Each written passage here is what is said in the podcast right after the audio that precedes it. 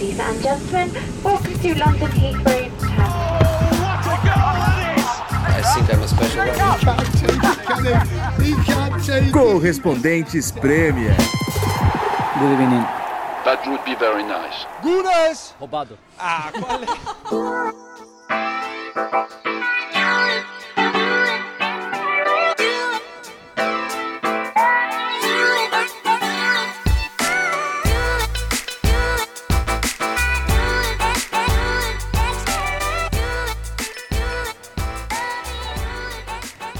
Olá, companheiros, ouvintes do podcast Correspondentes Premier. Estamos de volta no pub em Camden Town para esse episódio especial de Data FIFA, que a gente faz de vez em quando, respondendo as perguntas que vocês, nossos ouvintes, nos enviaram pelo Instagram.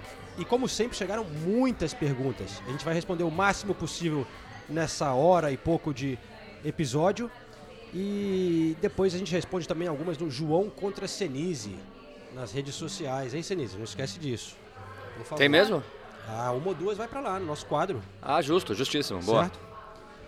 Estou com Senise e Nathalie Gedra. Presente. A Nathalie Gedra, ex-ESPN. How does it feel, Nathalie Gedra? Tudo ah, bem? é data FIFA, né? Então, eu, eu ainda não comecei no, na firma nova. Mas eu ia perguntar isso. É, você, agora que você, quando você participar do correspondente, você vai falar em português ou em inglês? Meu Deus, começou, hein? É, começou. Dá começou. jogo. Não, mas começa nesse final de semana, tá? Meu primeiro jogo vai ser Manchester City e Brighton, então trarei updates no próximo episódio. Coincidentemente, o Manchester City, né?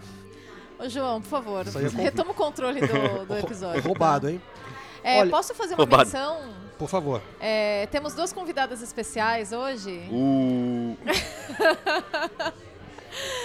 É, minha mãe e minha madrinha estão aqui na mesa. Algum trauma aí, não?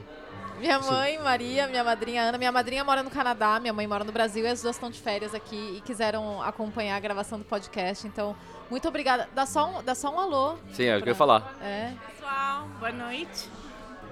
Boa noite, eu com muita vontade de participar, de viver de perto esse podcast que eu não perco nenhuma semana.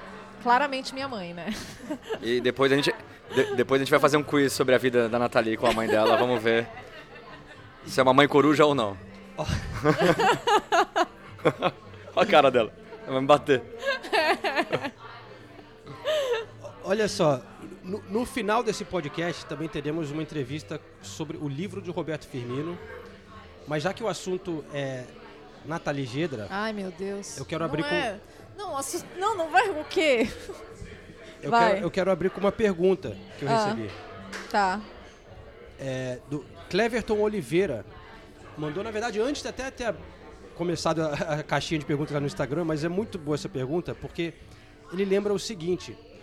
Ele lembra dos episódios anteriores em que a Nathalie conta do trauma e quanto ela detesta a janela de transferências aqui na Inglaterra, Nossa. the transfer window. E ele pergunta assim, e a gente fala como a Sky, né? A Sky Sports tem aquele fica o dia inteiro, 24 horas, não sei o quê. Só uma pergunta pro próximo episódio. Agora que a Nathalie vai trabalhar pra Sky, ela vai ter que cobrir o último dia da janela de transferências na frente dos estádios, porque eu lembro que ela acha um saco. A resposta é não, não vou. Não vai? Não vou, porque eu vou trabalhar para Sky Sports Football. Então eu vou estar mais envolvida nos jogos e nas prévias de jogo. A Sky Ah, Sports mas nesses News... momentos eles chamam todo mundo, né? Não, você fica quieto, João. Lá Sky Stoke, Sports, meia-noite. Sky Sports News, é, que, que faz essa cobertura diária da janela de transferências e do Deadline Day com todo mundo lá na frente do CT às 11 horas da noite até a janela fechar. Então, Ah, que pena. Queria É muito isso. ver isso, cara. Hashtag chateado. É, também. Mas, obrigado pela pergunta. a gente ia começar com outra coisa, João. Sim, tem outras coisas aqui. É. Eu- Não, a gente vai começar com uma coisa que é muito importante. Muito importante. Obrigado, Isso. Nathalie. Quer, quer ajudar aqui? Não, não, não, faça as honras. Porque a gente tem um sorteio especial. Sim, muito especial. É, temos uma camisa que a gente está devendo já há algum tempo. Mostramos até aqui no- nas redes sociais que recebemos uma camisa do Casemiro e uma camisa do William para sortear para os nossos ouvintes. Com, com a ajuda do nosso companheiro Riguete, da Concept. É, e nesse episódio vamos sortear a do William. Quer dizer, vamos anunciar como vai funcionar o sorteio. Então tem aqui um recado do William para vocês e a gente complementa já já.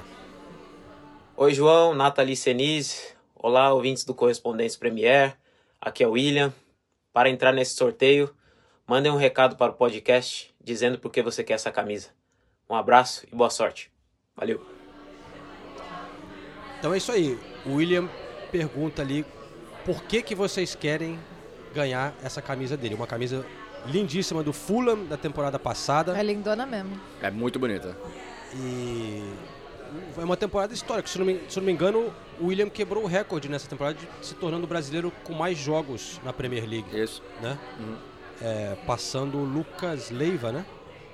Hoje o William tem 293 jogos, 44 gols, 43 assistências e dois títulos da Premier League com o Chelsea. Mas então é o seguinte. E faz uma boa temporada até aqui, né? Fez uma boa temporada, temporada. a passada e essa aqui muito boa também. É verdade. O, o Marco Silva queria muito que ele ficasse, né? Teve aí rumores de Arábia Saudita tal, acabou ficando, tá jogando muito bem realmente. Então, para você concorrer a essa camisa, quando a gente postar esse vídeo que você escutou o áudio agora, vai postar nas nossas redes sociais nos próximos dias. Quando você vê esse post lá no nosso Instagram do Correspondente Premier, você responde essa pergunta do William, você responde lá por que, que você acha que você merece receber essa camisa. Então, seja criativo, vamos analisar depois os recados. Tem a comissão, a comissão aqui julgadora, entra em votação e tudo mais e a gente manda Exatamente. a camisa. Comissão qualificada, né? Infelizmente somos nós três, tá, gente? A comissão. Então, muito obrigado, William, pela camisa, pelo recado e boa sorte vocês que querem concorrer. Esta temporada do podcast Correspondentes Premier é um oferecimento da KTO. Se você gosta de dar aquele palpite sobre a Premier League, procure pela KTO, nossos parceiros agora aqui no podcast. Então é isso aí. Vamos abrir para as perguntas, companheiros? Vamos. Eu, eu queria abrir com uma pergunta que chegou de várias pessoas. Eu, eu vou ler três delas, porque é em torno do mesmo assunto, que é, na verdade, a, a notícia relacionada com Premier League que mais que mais foi divulgada nesses últimos dias. O Andy Farias 11 pergunta: "O que esses donos do United estão querendo com o clube?" Aí a gente também tem outras perguntas sobre o, a venda do United que eu já vou ler. Aqui. Por que não rolou a venda do United para o Qatar? Zavo, Zavoli 4. E tem mais uma que eu tinha separado. É, que é. Ah, tem perguntas muito boas Realmente- aqui. Quais os poderes que os 25% da aquisição do Manchester United dará ao Sir Jim Radcliffe? Quem fez essa aí? É, o Igor Vinícius. Obrigada, João. Boa. Ó, então, seguinte. Nos últimos dias, é, saiu a notícia de que o Manchester United pode encaminhar, nessa próxima quinta-feira, a venda de 25% do clube para o Jim Radcliffe, porque o Qatar retirou a proposta deles de compra do Manchester United. É, e, a- e ainda ficam muitos questionamentos, porque o, o que parece é que os Glazers é, aparentemente não vão vender o clube é, Inteiro. inteiro, não ficaram satisfeitos com as propostas é, financeiras. Porque parece que a, a proposta era impressionante do Qatar, né? É, pois é. É muito acima do valor, é o que dizem. Mas eles retiraram a, a proposta e, inclusive, a última vez que eu estive em Old Trafford, tinham faixas dos torcedores falando a gente só está interessado na venda do clube inteiro, né? Então fica, ficam muitos questionamentos. Aparentemente, os 25% para o Radcliffe estão bem encaminhados. É, e ele teria controle da operação do futebol e os Glazers man- é, manteriam o controle da, da operação comercial do Manchester United. É, na Mas é prática. meio- não é Exatamente. certo, né? Meio não é certo, é muita assim. especulação, exatamente. Então, o que o torcedor do United está querendo, e até o Gary Neville ele se pronunciou nas redes sociais dele também falando sobre isso, é, é entender como que isso funcionaria, porque 25% parece muito pouco para você controlar a operação de futebol do clube inteiro. Isso, é, qual, qual o grau de liberdade que ele teria para controlar o futebol, para controlar as operações do futebol, né? E de que forma? E, e é claro que isso seria uma porta de entrada para que ele no futuro comprasse o restante do clube. Só que a esperança do torcedor do Manchester United é que o clube fosse comprado por inteiro, né? Agora. Então ainda existem muitas dúvidas. A proposta ainda não foi a, a confirmação da compra, né? Não foi, não foi, não aconteceu ainda. Acho que ia, ser, ia ter um voto, né, dos É, diretores. são, Isso. são 12 diretores que provavelmente na quinta-feira vão votar. 12 diretores, 6 da família Glazer e 6 outros diretores. E precisa haver um consenso. Precisa ser que todos votem a favor. Todos? É. Não é a maioria? Não, pelo que eu entendi, todos. Mas. Ah, assim, tá tudo muito bem encaminhado. E se não for aprovado, será uma grande surpresa. O que a Natália falou é verdade. A intenção do Hatchcliffe é entrar no clube agora e depois adquirir o clube inteiro. Ele chegou a fazer uma oferta né, de 51% Sim. de compra, mas também não foi aceita. Mas assim, parece que ele gosta dessa, realmente de se envolver no futebol, né, nessa parte. Então, É, ele tem outros dois clubes. se, se é o Nice, né? É, ele tem o isso. Nice, ele também tem a Mercedes, É, da- ele da tem, Fórmula 1. uma, é, tem um percentual, um percentual. da Mercedes. E- e- Ele é a segunda, a segunda pessoa mais rica de todo o Reino Unido. Ele nasceu em Manchester e é torcedor do Manchester United, então isso conta a favor ele dele. tam- também. também tentou comprar o Chelsea naquela Sim. época, né? É. Mas, mas que- assim, se ele conseguir controlar Só- o futebol só com 25%, já é um negócio pra ele, assim... E o outro clube bom é o Lausanne, certa tá? Da Suíça. Aham. Só complementando a informação. Mas assim, de qualquer maneira, é uma bagunça, né? O Manchester United ainda está muito incerto, mesmo que seja aprovada essa venda de 25%, ainda existe muito questionamento. Os funcionários são todos inseguros, são mais de mil funcionários, né? É, fixos do Manchester United. Ninguém sabe se vai continuar, se não vai. Diretor esportivo, diretor de futebol, ni- ni- ninguém, ninguém sabe qual é o plano. E aí a gente está falando isso no Faz meio tempo, de é. uma temporada, né? A janela de transferências abriu, fechou. O United está aí em crise dentro de campo também. Crise não, né? Mas mal dentro de campo. Não parece que vai vai se tranquilizar a situação do clube nos próximos meses. E eu acho que uma coisa que é muito frustrante para os torcedores é que essa oferta do Qatar, com todas as polêmicas que pode envolver também, sendo de novo um país comprando um clube, Sim. mas vinha com promessas é, gigantescas, né, de investimento na região, no clube, no estádio, que é o que está precisando. Com esse do Sir Jim Ratcliffe, não está muito claro como que seria usado o dinheiro, Exato. se teria essas coisas são necessárias. Você citou o Gary Neville, né, que se pronunciou, colocando uma lista de perguntas É. que ele quer que sejam Se- respondidas. Seis tópicos que ele acha que, que são muito importantes que o Manchester United tem que resolver. E. E realmente, mas eu fico até um pouco surpreso com o. Porque os- Glazers são tão preocupados com essa parte comercial, né? De, de- Sim. e eles até fizeram, de certa forma, isso bem em termos de monetização, porque o clube tem uma renda enorme, com patrocínios por todo mundo. Mas o potencial ali do estádio e a região em volta do estádio, são poucos estádios aqui na Inglaterra que têm em volta, em torno, um espaço legal para você aproveitar. Mas não é nada, né? É, uma, é um meio uns terrenos baldios ali, estacionamentos e tal, que não são usados. Tem- e tanto, você vê tantos clubes buscando esse tipo de espaço, né? E alguns clubes aproveitando bem, o- o Manchester City desenvolvendo várias coisas ali em volta do estádio, o Newcastle apresentando planos para transformar coisas em volta do estádio. Você pode fazer muita coisa, né, cara? Para trazer é, uma- mais renda, mas eles realmente nunca mostraram interesse em investir na estrutura do clube, cara. É. É muito E louco isso. precisa. E a gente fala há muito tempo, né? O Old Trafford precisa urgentemente de uma renovação. É um estádio que parou no tempo mesmo. Hoje, dos grandes, pra mim é disparado em pior estado. né? É. Pior estado que o Stanford Bridge, por exemplo. O Stanford Bridge é mais ve- é, é menorzinho, mais velhinho Tá também. bem cuidado. né? Mas tá bem cuidado. Tem toda uma estrutura em torno, é, né? O Trafford Tem hotel, não. comércio. O Trafford tá caindo aos pedaços. Alguns, algumas partes do estádio. É um absurdo a gente pensar o Manchester United assim. Tem Existe- goteira, gente. é. E existe também a especulação, não, não, não afasta-se a possibilidade de o Redcliffe também só tá querendo investir, assim. Faz 30 anos que o Manchester United, no, o valor de mercado do Manchester United cresce, apesar dessa crise toda, vai crescendo ano após ano. Tem gente que fala, tá, ele compra 25%, fica 10 anos, vende os 25%, é um ótimo investimento. Então existe essa possibilidade também. Bom, então, torcedor do United, hum, desculpa, não tem boas notícias por enquanto, né? É. É, vamos a outras perguntas então.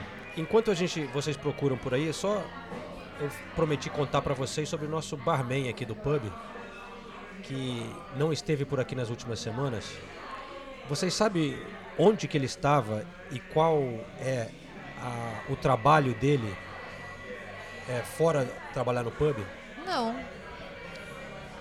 Você É sabe que a gente não sabe. Tá bom. É que eu, eu, sou, quis eu criar... sou o quizmaster, né? Tem É, criar- você quis criar a narrativa. Ah. Logo mais temos quiz, esse não é o quiz, mas ele. O Kevin Ah. trabalha com terapia com ajuda de psicodélicos. Mentira. Sério.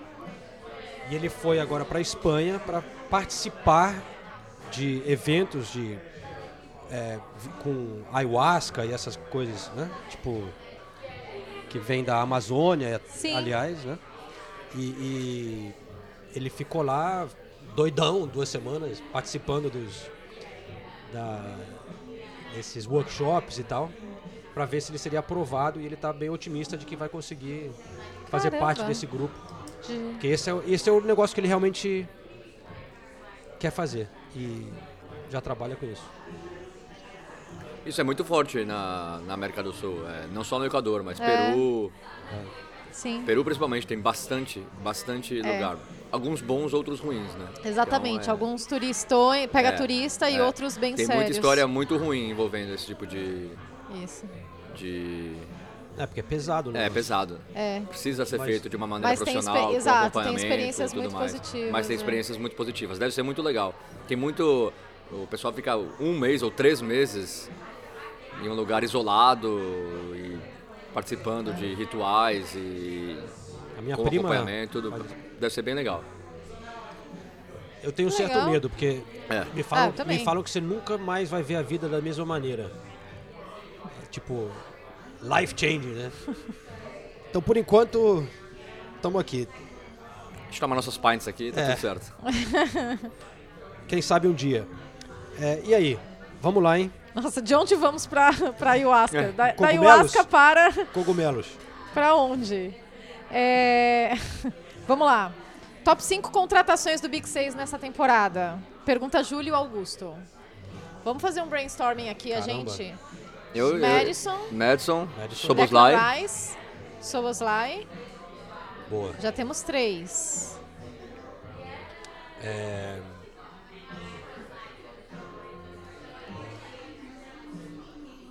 Mais duas do Big Six, Só do hein? Big Six. É, exato. É, é muito cedo ainda, né? do Big Assim, Six nessa é, a gente temporada, não tá sim. cravando, mas por enquanto. Por exemplo, o Doku eu acho que foi uma ótima contratação, mas ainda é cedo demais Aham. pra. o, o goleiro do Tottenham, acho que foi uma boa contratação também. Foi o Vicário, mas eu ficaria mais com o Van de Ven ou com o Doji. Alva- É, também. Tem esses. É, verdade. É, Eu acho que eu ficaria com o Van de Ven. Eu acho que eu vou com o Kai Havertz. Meu Deus. Aí entra numa outra lista. E o Chelsea que contratou uma bacia de jogadores, a gente não citou nenhum. É, até agora nenhum vingou muito. Né? É. É, mas quem que você botaria das Não, contratações o do Chelsea? Caicedo tem tudo pra entrar Tá, mas, nessa... mas ainda não, né? Mas ainda Não, não. Não. Então, vamos lá então. Fe- Fechamos no, no, no, no Madison, Madison. Soboslai, Aham. Declan Rice. Declan Rice. Eu acho até que nessa ordem. Pra mim. É. É. Por Pelo enquanto, por enquanto também, sim, é pelo preço. O é. Rice e o É, Soboslai, assim. é. Aham. Eu colocaria o Van de Ven. Eu fecho com o Van de Ven também. Eu aceito. Eu aceito. Do United, é, é- é que, de novo, é muito cedo, né, pro Royland. É, o Holland eu, eu vejo o potencial, Haaland, mas é. É. deve ter mais alguém que não tá, tá fugindo aqui. A a galera em casa deve estar gritando. City não tem ninguém? é, Ah, seria o Doco, né? Teve o Matheus Nunes, que chegou bem, mas também É. Tem o Guardiol, mas também né, ainda não dá pra É, tem o falar. Guardiol. O United é o Hoyland só, o Mount não, não, né? É, eu acho que por impacto positivo eu colocaria o Royland. Ah, eu não Mas coloco o porque. Mas porque é uma das poucas boas Será que notícias o do é United melhor do nesse que começo de o temporada. Tonali, que aliás agora vai ser suspenso provavelmente. Não, a gente tá falando do Big Six, né? Ah, é. É. É que eu pensei nos grandes. né? É. Você tá tirando o Arsenal do Big Six, é isso? E colocando o Newcastle. Olha pra tabela, cara. Olha pra história. Respeita. É, não sei, eu, eu fico com a quinta vaga. Eu, eu, eu queria colocar outro do Tottenham, mas aí vão falar que eu tô sendo clubista. É, tá. Não, mas eu acho que. mas Talvez o McAllister do Liverpool. É. Também não, não acho. Não, no- Que porque tá no voando. momento o Tottenham tá, pô, liderando a tabela. É. Realmente, esses três do Tottenham, que foram contratações que não foram tão caras, É. estão indo muito bem, né, cara? O Doge, inclusive, que fez a O estreia Doge, pela seleção italiana. Van de Ven e o Vicário, né? É. E o, e o, Le- o Madison. São quatro mas- é. do Tottenham. Calma aí, né? Não, não, mas só. só... não, só. Só três, acho que eu colocaria. A gente, É. tinha falado outro já, né? Já, já. Já, já se perdemos tudo aqui, né? Então, Madison, e aí? Madison, Soboslai, Declan Rice, Rice. Van de Ven e mais um aí. É, Pode ser o mais uma O escolha individual É, de cada um. é. Aliás, aproveitando essa deixa aí do, do Tottenham, pergunta pro João. Oi. L. Gamodeu. O que é mais provável? O Spurs ganhar a Premier League ou a Nathalie acertar o Chelsea no top 4? Eu acho que é mais provável o Chelsea chegar no top 4 do que o Tottenham ganhar a Premier League. Isso não vai acontecer. É impossível. João. O quê? Não, Você, você usou a palavra impossível, é isso? Usei. Impossível. Não, o Tottenham tá indo muito bem, mas não tem fôlego, cara. Você, pra- você acha que vai a temporada inteira? Tá, mas você usou a palavra impossível. Cavalo paraguaio. Vamos guardar, vamos guardar esse trecho, gente. Vamos guardar esse trecho, vai ser muito bom utilizar no final da temporada. Ó, Não, mas o Chelsea top 4 é osso também. Mas tudo bem, vai lá. Álvaro Félix J pergunta. Dia 34 e o João não lavou a toalha. Como está o estado? Eu quero declarar aqui que eu tava brincando aquele dia que eu só lavo que toalha não fica suja, hein? Lá em casa eu sou bem arrumadinho. Lava de 3 3 meses. Não, dois, vai. Que isso, gente. ok. É, Quem vai perder a invencibilidade primeiro? Arsenal ou Tottenham? E pra resp- antes de responderem essa pergunta, eu vou ler os próximos confrontos até a próxima data FIFA Isso é pra importante. dar, pra dar o Tottenham embasamento. tá com uma tabela muito boa, hein? Boa, é. Esse é o problema. É nessa hora que. Você tá com medo. É. Vem, posso, eu tenho uma pergunta pro Senise enquanto a Nathalie prepara ali. Tá. Você acorda todo dia e olha pra tabela da Premier League durante essa semana? Todo dia não, mas quase todos. Durante a data FIFA? Já analisei todas as possibilidades, já sei a diferença de todos. Tá... Acho que ele acorda de manhã assim, ai, mais um dia, Tottenham é líder. Não, mas é porque você coloca, por exemplo, nas redes sociais, ah, ontem acho, a Premier League o- o- no Instagram colocou lá a tabela, falou, e aí, quem vai continuar, sei lá, alguma coisa. Aí você já dá mais uma analisada na tabela. E, e assim vai, né? Você tem um tempinho, ele tá trabalhando. Quer, quer uma coisa feliz? Abre a tabela da Premier League. Quer dar uma relaxada? Teve um momento de estresse. Já- Vai lá, premierleague.com. Já tá print, já, Abre já, aquele já, sorriso. já virou descanso de tela, do meu computador, do meu celular, tudo. Ó, vamos lá. Então, começando pela tabela do Tottenham. Não, deixa... É, tá. Tottenham. Fulham em casa. Três um pontos. ponto. Um ponto? Fulham é osso. É, três pontos. Palace fora. Não. Aí eu boto um ponto, Fulham eu dou três, vai pro Tottenham. Um, Três, três pontos no Palace po- um também. ponto. Palace vai tirar um pontinho. Chelsea em casa. Três pontos. Um ponto. É que é, É. em casa de novo, né? Ó, tá vendo? Você falava que não jogava em casa? Ah, de vez em quando é bom, né? E o último jogo antes da próxima data FIFA. Wolves fora. Isso é difícil, hein? Ó, um ponto de novo, hein? Esse eu vou pôr um ponto. não- Então o Tottenham vai continuar invicto Esse pra eu vou você. pôr um ponto só pra não dar 100%. É, mas vai empatar tudo. Eu, eu também acho que deu uma vitória. Tá, o- Agora- É, o, tudo bem, é verdade. o Arsenal já pega, perde a invencibilidade nesse fim de semana agora. Então, Arsenal. Chelsea fora. Um ponto tá legal. Zero ponto. Vai perder a invencibilidade. Estamos torcendo por isso. Sheffield United em casa. Três pontos. Cinco pontos, hein? Newcastle fora. Nossa. É, aí, Jogão, jogão. aí eu quero ver. Eu vou dar um ponto só pra não dar duas derrotas assim em três rodadas, É. que eu vou falar que eu tô sendo clubista. Eu vou dar mais um. E Burnley em casa. Três, Três pontos. pontos. Ou seja, na próxima data FIFA, o. O, Ar- o Tottenham vai estar três pontos na frente do Arsenal.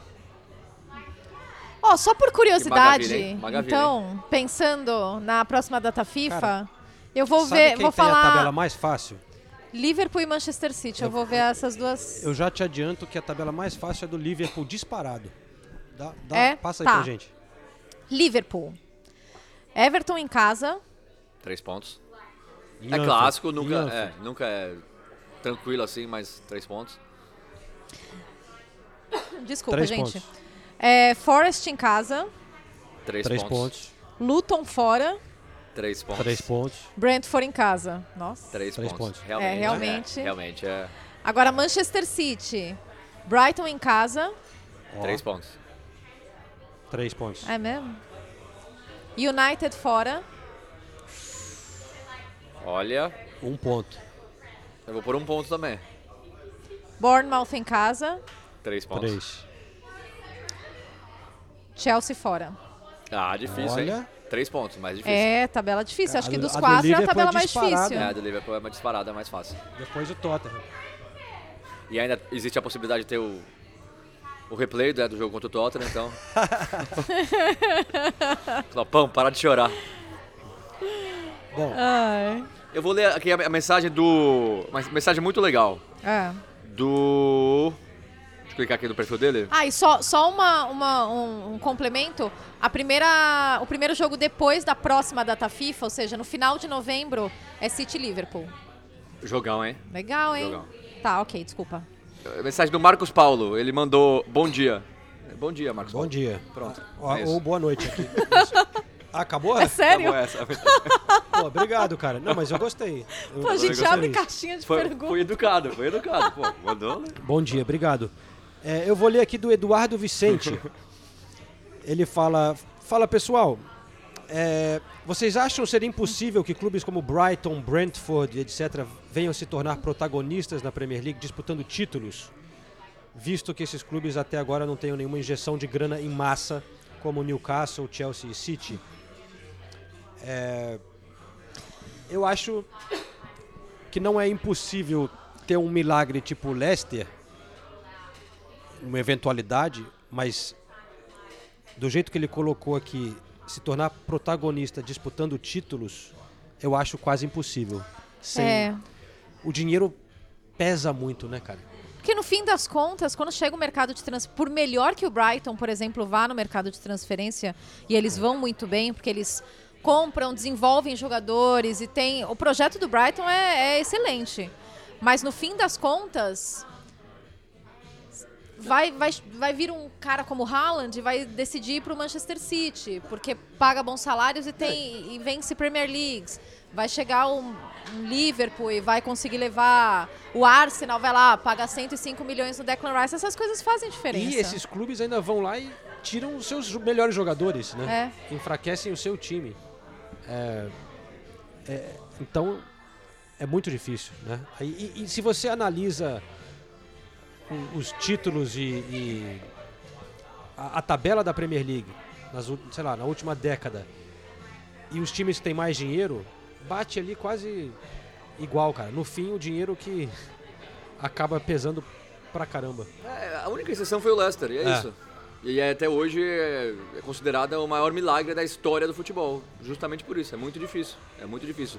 Concordo plenamente. Eu vejo o Brighton incomodando, lógico, o Aston Villa. Aston Villa, a gente não fala tanto do Aston Villa, mas o Aston Villa tá ali nas cabeças. Sim. Pode ganhar uma FA Cup, não Agora, sei o quê. mas- lutar, eu, eu vejo o Newcastle, mas aí é outro, outro exemplo, né? O Newcastle Não, aí é grana, né? tem dinheiro, então o Newcastle sim pode brigar. Temporada após temporada pelo título. Agora Brighton, Aston Villa, acho bem, bem, bem difícil. Bem difícil. É, Qual time das divisões inferiores vocês sentem falta ou têm vontade de cobrir? Pergunta Thiago Alessi F. Sentem falta ou tem vontade de cobrir? Cara, tem os clubes muito legais, os, os- os- alguns pequenos assim, né, que são tem um charme é, e muita história. Como por exemplo. é, mas esses pequenos. Olha, eu, eu vou falar. Eu queria ter uma noite fria em Stoke. Olha aí. Eu nunca, eu nunca É. tive. Pela experiência, É, mas só uma já folclore. você não vai querer mais Não, voltar. não, não, é uma. É. uma só. Queria fazer um jogo do Stoke City numa É, noite só, fria. Só, só pra contextualizar aqui, é essa brincadeira na Inglaterra, né? É. É, não existe nada pior do que uma noite fria em Stoke. Primeiro porque falam que a cidade é ruim, isso os ingleses mesmo falam, né? Que não existe nada pra se fazer em Stoke. Segundo porque é sempre muito frio e você cobrir uma partida em Stoke. E, e- e o time geralmente é um time que não joga um futebol bonito, né? Então, essa é a, a piada que se faz. Eu também gostaria de ir, nunca fui no, no É. estádio do Stoke. Aliás, nunca fui pra Stoke. É, também não. Uma experiência legal que eu e Renato tivemos num estádio, de, acho que era Championship na época, era Championship, foi o Derby de Sheffield. É, eu, eu- eu pensei nisso também. É. Foi muito legal. Foi muito legal e é difícil de acontecer, né? Porque nem sempre os dois times estão na mesma divisão. O caso de agora, né? O Sheffield Wednesday é a lanterna da, da Championship nesse momento e o Sheffield United disputando a Premier League. E foi em Hillsborough. Então Hillsborough foi. foi um jogo digno de segunda divisão. Sim. 0 a 0 numa noite chuvosa. E muito frio, lembra? E é a muito cidade Tava onde frio. começou o futebol, né? É, muita história no, no futebol. É tem um terceiro clube que hoje é amador, que é onde começou o... Como é que chama? É o Sheffield FC, né? frio. Sheffield FC, é. É. Que foi o primeiro clube. Primeiro clube. Então tem o Sheffield FC, o Sheffield United e o, Chelsea, o Sheffield quarta-feira. É, e o Sheffield quarta-feira. e o Sheffield United, o estádio do Sheffield United, Bramall Lane, é o estádio que ainda existe mais antigo do mundo. Em atividade. Em atividade, é. É. É, Mas enfim, tem, tem uns clubes. Pô, o próprio Leeds não tá mais, né? Na, na- na É uma primeira pena. divisão. É uma pena. É, É, o Leeds faz falta. Faz é um- muita é um falta. clube com muita história. Mas Ah, tem vários. eu pô. gostaria de ir O Blackburn, por, por conta do. Portsmouth, tem tanto time É. legal. Tem muito time histórico, Tem né? muito time legal. Derby County. Eu gostava do Norwich, é, pela cidadezinha É, simpática ali, simpático. de visitar. E também tem a música que é considerada a mais antiga da história do É. futebol. Você lembra, sabe cantar? Eu vou lembrar em 10 segundos. Tá bom. Nove. Não. Caramba, eu Aproveita. fiz matéria sobre isso. Sim, fez. É, Um, um que eu queria ir, que o Renato foi e falou que é super legal, é o Middlesbrough. Ah, é porque bem legal. o estádio é na beira do rio, o estádio né? na beira do rio, é, É. bem legal, é, é perto da estação central era o nome do estádio, né? Riverside. É, né? Riverside. É. virou. É bem legal. É, tem um clube que eu gostaria de ir, aí eu já faço gancho para umas perguntas que chegaram por aqui. Só que eu não tô achando a pergunta agora, mas eu lembro de ter visto. Você anotou, né, João? Você anotou. Deixa comigo. É, que é o Wrexham, né? Pela série que eu assisti e tal, só pra Ah, eu ver. tô de bode desse time aí. É? Já Ah. ficou de bode? Fiquei de bode. Ah, só pra ver como é que ele é. Eu gosto dessas. Ainda é uma- eu, eu ainda acho uma história legal. Não, a história é legal, mas eu, eu, eu, eu consigo entender quem questiona falando que o Wrexham é, desbalanceou a, Sim. a divisão, porque, querendo ou não, o clube recebeu muito mais dinheiro que os outros. Então, Claro. não deixa de ser injusto. A história é legal, mas não deixa de ser É, e injusto. eles contam a história como se fosse de um pequeno É. crescendo, mas na verdade é o que você falou. É, É, você jogou uma grana. violenta. Pra, pra, pra divisão, né? É. Não pra mas Premier agora League. tá na- já na próxima divisão. É. E- Enfim, mas o impacto ali na cidade parece ser genuíno e Ah, sim, uma coisa sem dúvida. é. interessante. Mas o, o gancho, desculpa, que O Renato não vai cantar On the Ball City? On the ball city. Never mind the É muito legal. danger. É, é a música que eles entram também. Steady on, now's your chance. Eu, eu- eu não vou lembrar a história agora, mas é, eles pegaram é, essa música, é uma música que foi lançada em 1800 e alguma coisa. É uma música que existe, assim. Eles Sim. só adaptaram a letra pro norte e a torcida se orgulha porque diz que é a música de futebol mais antiga que existe no mundo. Muito legal, realmente. O, o gancho que eu ia fazer com o Wrexham é que eu recebi algumas perguntas aqui perguntando por que que o times do país de Gales Uhum. jogam na Premier League, po- podem jogar na Premier League e não da Escócia, né? E, e por que que são alguns times do país de Gales e não outros? E é muito interessante isso, realmente. Eu estava até dando uma olhada, porque primeiro que o país de Gales é muito menor que a Escócia, né? E muito mais é, tem uma conexão maior talvez com a Inglaterra, mas quando começou o futebol aqui na na Grã-Bretanha, a Escócia era muito forte no futebol e, e rapidamente teve a sua federação independente. O país de Gales, por ser pequenininho, tinha uns clubes ali que cresceram rápido, que apareceram logo no início, mas não tinha uma liga separada para o país de Gales. Então eles jogavam na liga com a Inglaterra. Isso lá no início. Aí quando se tornou mais profissional, até existe hoje em dia a é, Wales Premier League, mas cinco clubes que já estavam dentro da pirâmide do futebol inglês, que eu vou dizer aqui quais são, puderam ficar no futebol inglês. Eles falaram, não, não- a gente já está aqui, quer ficar aqui. Então, não é qualquer clube do país de Gales que pode chegar, só esses que já estavam no futebol inglês. E são o Cardiff City, Swansea City, Newport County, justamente o Wrexham e o Merthyr Town. É, não existia uma competição é, alternativa para eles jogarem na época no país de Gales. Então, é, tem essa possibilidade do Wrexham subir até a Premier League. Isso é um dos é, sonhos, né, do motivação de toda essa história. Aí está The Interessante. Explication. E aliás, a Escócia que classificou para Euro, né? A gente ia mencionar, Boa. dando parabéns aos escoceses que é, é muito legal ver a torcida escocesa nos, Não, eu ia falar, vai ser uma Euro mais alegre. né? É. Porque eles tiveram na, na última, mas. É, foi Covid, não? Não, eles tiveram. Mas antes disso, a última competição internacional que eles tiveram era a Copa de 98, cara. Nossa. E eu lembro de estar numa fanfest em Paris, Brasil e Escócia. Eu acho até que foi o primeiro jogo do Brasil. Cheio de escocês. Foi muito legal. Nunca vou esquecer. O 98. É, ó, falando de coisas históricas, é, é- é uma pergunta que teve algumas variações aqui, ó. O Gui Henrique Ribeiro, eu acho que é Ribeiro, tá? Só tá Ribei aqui. Qual time vocês acham mais dominante? O United do Ferguson ou o City do Guardiola? E daí eu emendo com uma outra pergunta que é meio complemento disso. O Samuel CB falando: Guardiola dominaria a liga enfrentando o Ferguson no auge? Putz, caramba. Ela- Belíssima eu, pergunta. é, É eu muito achei difícil legal. responder isso, é cara. difícil responder, mas é, é um exercício legal de pensar. Porque o United teve o Arsenal como rival. Mas como você. A gente enxergou aquela, aquela, aquela rivalidade existiu. Mas tá, dá pra comparar O que? United Arsenal? O Arsenal com o Arsenal daquela época com o Manchester City, sabe? Tentando inverter papéis. Porque o Arsenal foi competitivo, mas o United foi superior.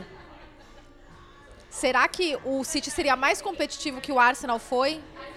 Eu, eu digo o seguinte, eu não, eu não acho que o City seria dominante. Mas eu acho que o City de Guardiola ganharia mais título que o United do, do Ferguson. É, você acha? acho. Por quê? Porque o Guardiola revolucionou o futebol na Inglaterra. A maneira como o City joga abriu. É como se tivesse ab- aberto um, um novo mundo no futebol inglês. Que agora você já vê o Brighton usando, você vê o Tottenham tentando fazer, você já vê o o Arteta fazendo no Arsenal. O Ferguson era extremamente competitivo, o time era muito bom, mas ele, Ele revolucionou o clube. ele revolucionou o clube, não o futebol inglês. Mas era muito forte aquele Manchester É United. muito né, forte, é- E- é- e é por isso que eu tô falando. muito. Pô, durante uma década ali, do- ganhava tudo, né, cara? Sim. É impressionante. Eu, eu acho, eu acho que não tô menosprezando, pelo amor de Deus, o Ferguson é ainda o maior técnico da história do futebol inglês, sem dúvida nenhuma. Talvez com o tempo o Guardiola já existe essa discussão e Sim. enfim. Mas eu acho que a competição naquela época era mais fácil do que a- competição é hoje. Eu acho que você tinha o Arsenal em algumas temporadas complicando pro, City, pro United, ganhando algumas temporadas e só. Você não tinha enormes clubes. Aí começa a chegar o Chelsea. E aí quando o Chelsea começa a chegar, já, o Mourinho já é campeão da Premier League. Na época do Ferguson. No início tinha o Liverpool, que era grande, o Newcastle também umas épocas. Mas também não ganhavam nada, né?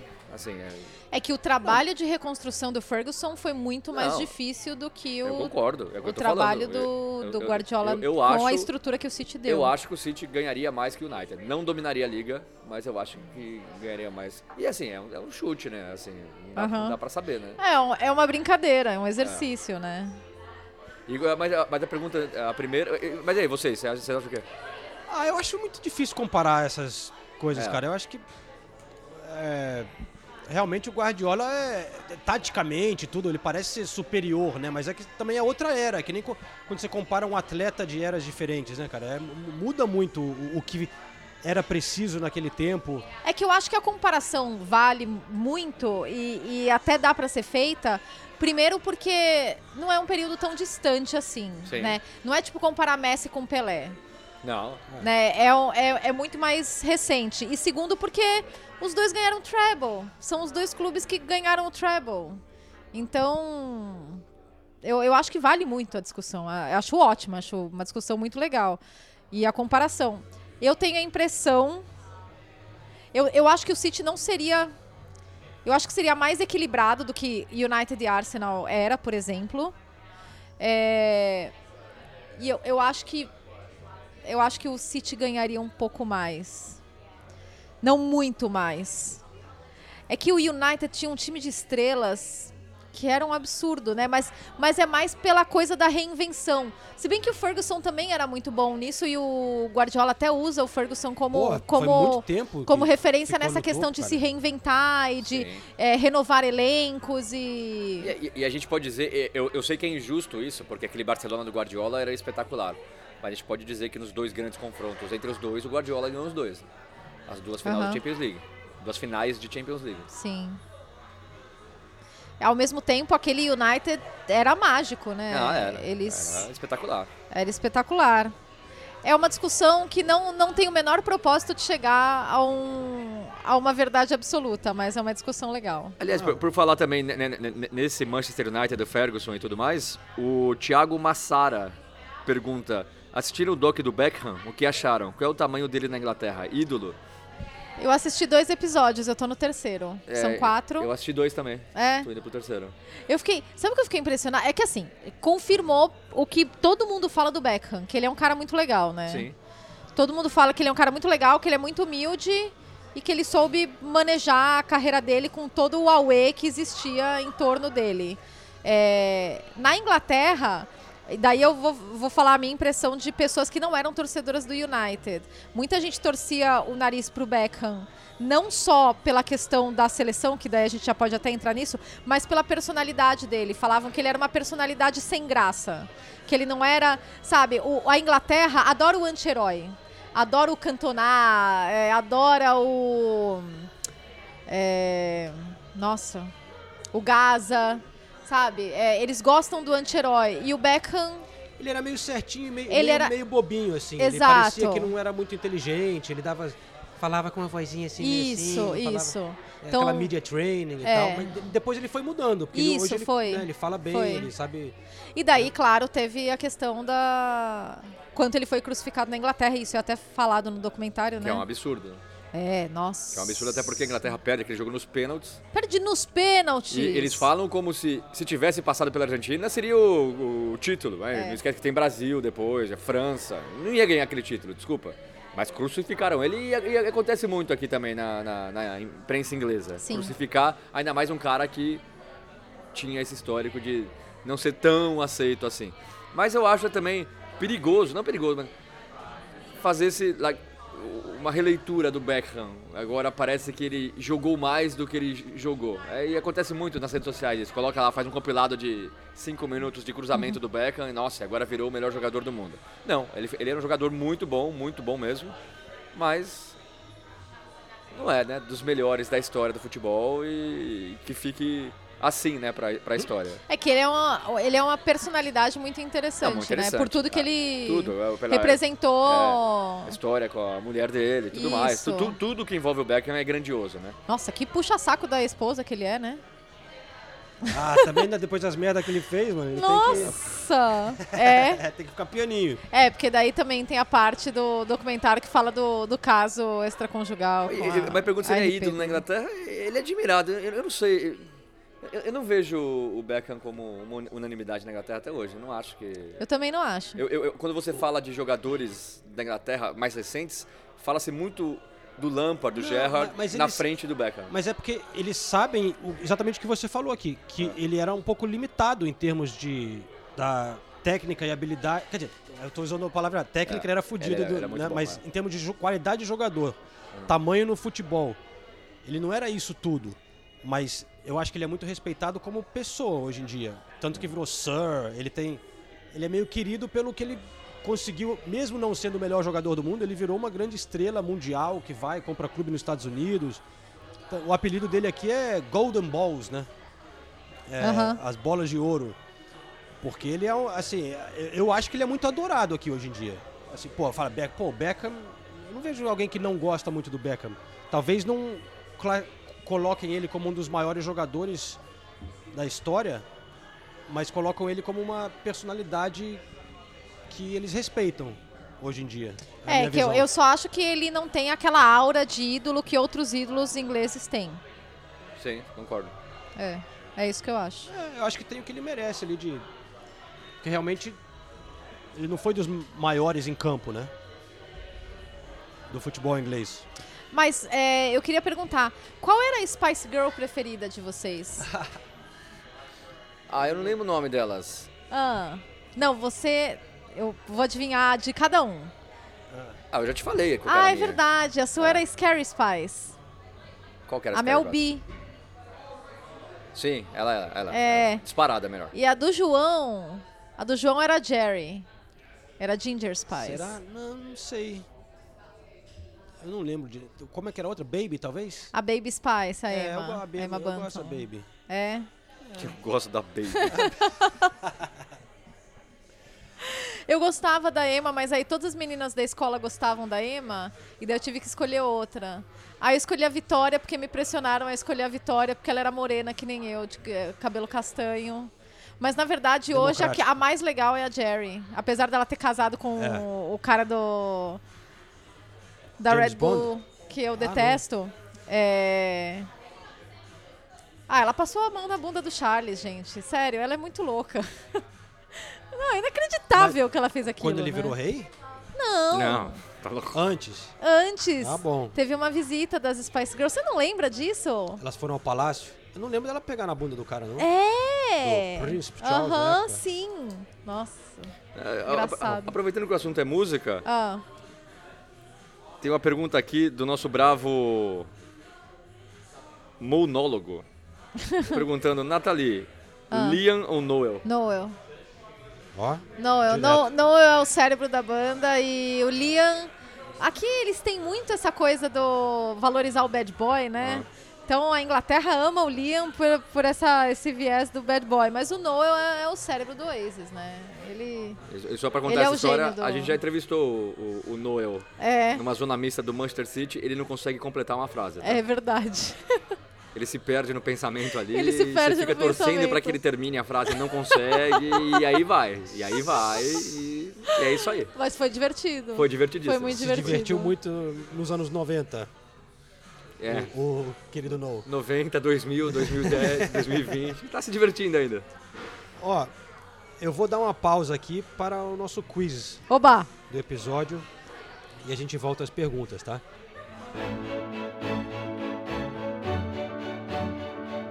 Who won the Golden Boot World Cup Mexico 86? When was the Battle of Waterloo? Um quiz no pub é tradição no Reino Unido desde os anos 70 e até hoje o costume faz parte do cotidiano dos bares onde bebem pints. Abraçamos essa diversão aqui no podcast Correspondentes Premier. Então vamos lá, se preparem que chegou a hora do Quiz KTO.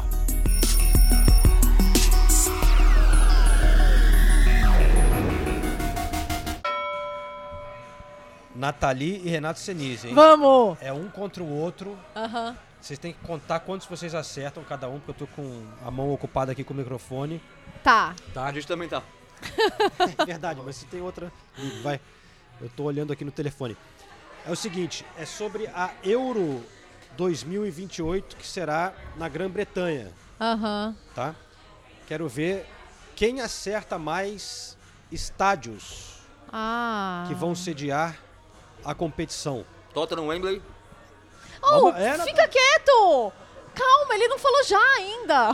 Ô, desqualificado, hein? Tá, desqualificar. Tá, te dou Tot- To- Tottenham e Wembley. Tá. Shh, fica quieto. É, o estádio. o, o, o Estádio Nacional da Escócia. Ok, também conhecido como Estádio Nacional da Escócia.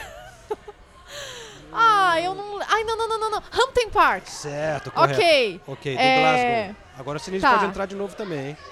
2x1 Senise. É. Anfield. Não. Não. É. Etihad. Etihad Etihad, Stadium no. Manchester Ha. City. É... 2x2. Tá. Putz, da Irlanda eu não vou saber. É... Ok. Ai, Villa Park. Correto. Ha. Birmingham, Villa Park. É. 3x2 Nathalie. Cardiff. Correto. Principality Droga. Stadium Cardiff. São quantos no, no país total? de Gales. É, tá faltando um, dois, três, quatro. Faltam quatro. Nossa. Tá. É... Dois na Inglaterra e dois. Não. Temos jogos nas duas Irlandas. Putz. É, os da, os da Irlanda eu não vou saber. Dos, das Irlandas, né? Da Irlanda e da Irlanda do Norte. Então são dois na Inglaterra. É, eu colocaria. Calma. Calma. Irlanda do Norte, Casement Park, em Belfast. Tá. Esse é o que eu queria ir. Ah, é lógico. Uhum. Não a outra Irlanda? Não, porque eu nunca fui pra Belfast. Ah, tá. Eu É, deve ser isso. muito interessante, realmente. E aí tem o Aviva Stadium em Dublin. Eu já tive no Coke Park, em Dublin, que é... Foi irado. É, King Power? Não, Não? É, dois, Tá empatado. É, a gente Querem tá uma dica? mesmo. Não, não, não, não, não. não. Não, não, não. É só, não. é só usar a lógica. É. Na Inglaterra, é, é, Tottenham, Wembley, Etihad, Villa Park, já Villa falaram? Park. Villa Park. É, o Emirates? Não, London Stadium. os dois são no norte. Tá, então Ah, Newcastle. Falaram ao mesmo tempo, hein? Sheffield United, Bramall Lane. Foi ao mesmo tempo, eu vou dar tá, empate técnico. Eu falei o nome do estádio. Não, e o outro é o Bramall Lane. Não. Droga. Tá 3x2 pra Nathalie. Como que assim 3x2 pra Nathalie? Ué, tá 3x2 pra Nathalie. Você Não. acha que você tem quantos? Sunderland. Não. É no Não, porque norte. se for empate, eu tô com 3 também, pô. Então tá 4x3. É o novo estádio do Everton. Acertou. Ah, chupa! Yes! Nathalie Uhul! Empolgation. Ê! Eu queria Vamos. dizer que os dois saíram derrotados. que A gente a gente tinha obrigação de saber esses aí, tá? Não, você saiu derrotado, tá? Eu Everton. ganhei. Eu, eu sabia, eu quis, quis deixar a Nathalie feliz. Deixou ela bem feliz. Ela ficou bem feliz. Aham, tá. Então agora a gente vai fazer um quiz com a mãe da Nathalie. Ah. Um quiz muito simples. Quiz simples. Nossa, ela vai Cara bater. da minha mãe. Vai bater. Vai Vai, vai, não, tô Quiz gostando. muito simples. Só um... Você diz que é uma mãe coruja, tal, acompanha o podcast, Você acompanha disse. tudo. Ele né? tá desafiando as- a habilidade dela como Eu mãe. queria saber, eu queria saber se você sabe todos os lugares que a Nathalie trabalhou como jornalista. Uma Ó. boa pergunta, vai. É, é uma boa pergunta. deixa, eu, deixa eu ir pela ordem. Gazeta, ah, Lance, ah, Rádio Globo, depois da Rádio Globo, Bandeirantes, TV Bandeirantes, né? Band. Depois Globo, é, Rede Globo. E agora SPN, que é da, ela saindo da Rede Globo, ela veio para Londres. É SPN. Sky agora, né? Gabaritou ou não? Ela agora eu tô na Gabaritou. ordem, inclusive. A, Ga- Gazeta foi estagiário Eu fui a estagiária da Rádio Gazeta M. quando você tá, é, porque você estudou na Ah, no Casper segundo Libero. né? ano da faculdade, isso. É, trabalhei um ano lá, trabalhei com a grande Regiane Ritter. E daí fui estagiária um ano no Lance.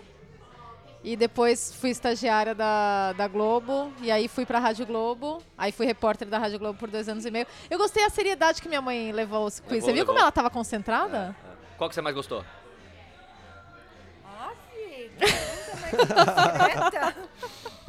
Nossa, a, Rádio Globo, eu acho que foi a Rádio Globo. Primeiro porque era pertinho de casa.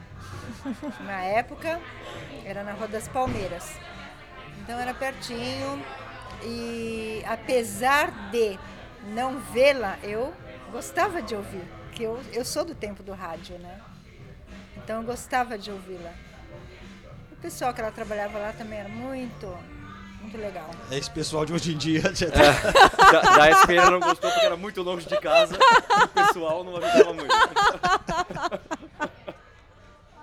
Mas tá de parabéns, você passou? Passou no, no quiz. Passou. É, mais um ponto aí pra Nathalie, eu acho, hein? tem, tem mais uma parte do quiz. Ai! Quê? Pra, pra mãe da Nathalie ou pro quiz? Não, não, pra, Tá, tá. pra você. É, é o seguinte, hein? Nathalie e Senise. Ah. Eu posso responder dessa vez ou eu tenho que esperar o, o apito da Nathalie, ela falar ok? e já? Nossa, É. alguém, alguém não gostou de perder. É, pode responder assim que souber, tá? péssimo perdedor Nathalie, que você é. Ele vai Ah, poder. Não, tem, aham. não vou falar já dessa vez, tá? Tá. Porque nunca precisou Ok. falar já. Não, eu tô. que. Shhh, deixa o João falar. Calma. De- É. Como é que é? Repita? Nunca precisou. Você é mãe de quem? Ó, Ou seja, ouvinte a, do a Nathalie podcast. tá eliminada do... do- eu, eu ganhei. Não, mas nesse caso era Não, diferente. porque, ela, ele contou. Contou. As suas duas primeiras Vai, vamos respostas contou. É, eu tive que Você ficar quieto. perdeu do Eu mesmo fiquei jeito. quieto, Eu tive que ficar quieto até você. Fala, Rapaz, João. ó, eu vou continuar que tá tendo treta aqui. Vamos Ah. fazer. Quer, quer ir pro intervalo? Não? Não, não, vai, vai, vai lá, vai lá. De atacantes da Premier League com pelo menos cinco gols. Tenho a lista de quem tem as- a melhor conversão de chutes por gol. Porcentagem, né? De chutes que acabam em gol. Quem são os mais eficientes Aham. atacantes da Premier League nesta temporada? Som. Está na terceira colocação. Uhum. Ah, eu sei. Não. 26,1% dos chutes Terceiro? de som Salá. não está na lista. O Ah. som tá em terceiro? Terceiro do. Mas é o primeiro nosso Aceita, próximo. aceita. Eu tenho o top O, 5. o outro coreano do, do Overhampton, que sempre me... Hang. O que o Guardiola chama daquele coreano. É. Huang. Huang. Acertou. 41,7. É o primeiro? vi- ponto sete. Chupa, Nathalie. 2x0 pra mim, então. Vamos lá. Ele tem 41% dos chutes viram gols. Haaland. Quer chutar. Haaland, 25% na quarta colocação, abaixo de som. Ou seja, quem é melhor? Meu Deus. É. Falta- Sa- Isaac. Saca? Isaac. Ah, que droga! Isaac é número 2. Vai embora, 33%. Tem o número 5 ainda na É lista. o Quer- Saka? Quer chutar? Não. Não? Nossa! Número 5. Tem pelo menos 5 gols? É. Que tem pelo menos cinco gols. Que não é o Salah. Ah, eu tô triste, eu já tô derrotada Já nesse. desistiu, não, né? não, eu já desisti, eu tô derrotada. Eu, é, vamos lá. Foi- eu tenho que tentar... foi é um eu fracasso. tem- O Bowen tem 5 gols? É o Bowen. É o Bowen? Ah, não, você colou. Ah, ah, cala a boca. Você ridículo! Não é possível! Você passou pra ele, né, João? 100% Vocês com chave Eu não sou masculino. contra você. Com chave masculino. 100% de aproveitamento. Ele é meu rival aqui. Vamos voltar pras perguntas. O bom é o quinto, Não então? gostei. Podia ter terminado no primeiro quiz, tá? Boa, é o Podia ter quinto. acabado ali no quiz da minha mãe e vamos tava lá, bom. Quando eu faço só um quiz, você reclama que ah, já acabou, não sei É, o quê. reclama Vamos mesmo. colocar a ordem então. Eh, Fala aí a ordem na. na, na... Huang, Isaac, Son, Haaland e Bowen. Nessa ordem. Bom, bons atletas. Bons atletas. Sim. É. Mais clínico dos atacantes nessa temporada até aqui. Ok. Irritante.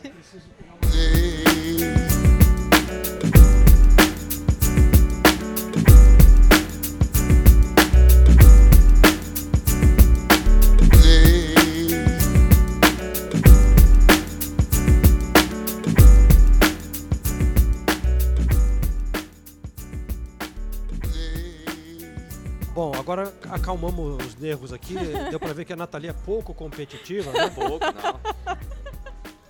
A gente, vai ter- ó, a gente viu que a gente já tem bastante tempo de episódio. Vamos tentar responder mais perguntas um pouquinho mais rápido agora pra poder né, passar por mais gente. A gente recebeu muitas perguntas mesmo. Eu tenho uma rápida aqui pro Renato Senise, hein? Ah. Jogo rápido. Luciano.one é, diz: Qual o maior clube de Londres? Pula, pula essa pergunta. Que coisa linda. Todo mundo sabe que é o Tottenham. Todo mundo. Vo- ó, Matheus Ferreira pergunta: vocês acham que Salah já está no top 10 all time da Premier League? Caraca, velho. Ah, eu acho que.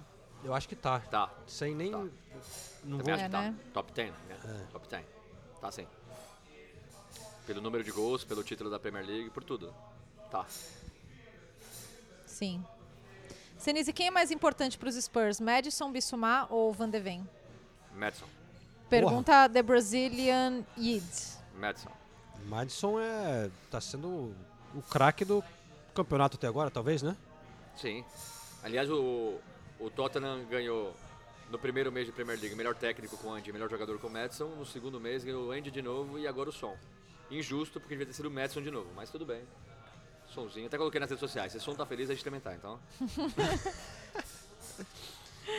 Jesus ou Pombo? Qual o melhor centroavante para a seleção? Jesus. Jesus. Jesus. Inclusive vai ter a chance de como titular nessa terça-feira. A gente tá gravando na segunda, né? É, no momento, infelizmente, o- Richarlison não passa por uma boa fase, né? E o Gabriel Jesus está jogando bem. Faz tempo, né? É, Carol de Oliveira. A Nathalie corre. O que fazem Renato e João? Renato joga. Comemos e bebemos. Ah, Renato joga bola. É, Eu corro também Sim. e jogo futebol. Você quer dizer de exercício, assim? Tem- É.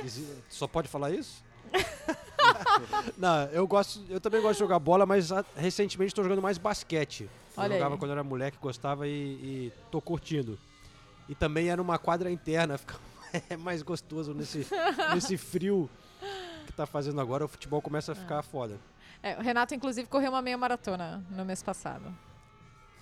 Arthur Diamantino, ele faz uma pergunta pra mim, mas eu vou estender pra vocês. Qual que é a melhor banda inglesa, na opinião de vocês? Ah. Ah, Pra Natalia é Beatles, pro Beatles, João... cara. Beatles, Ah, né? Beatles é a maior da história, né? Tá bom, pra mim é o Iron Maiden. Você você tá querendo briga hoje, Pra mim é o né? Iron Maiden. E aí pergunta, como ele, ele sabe que eu sou baixista, ele fala, e o melhor baixista de todos? Mas não, não, Pra mim é falou, o Geddy Lee do Rush. ela não é falou, opinião, né? não falou qual é a sua opinião. Ela falou assim, qual é considerada a maior, né? No Sinise, qual a melhor banda inglesa? É. Pra Ah, mim, tá. a melhor banda inglesa é o Iron Maiden. É Ok. a que eu mais gosto. Entendi. O que eu mais gosto não é Beatles. Qual que é? É. Porra, cara, agora me pegou. Vou falar alguma tipo The Specials de Ska. Ah, João, você tá de sacanagem, né? O que, velho? Você quer que eu fale o quê? Oasis?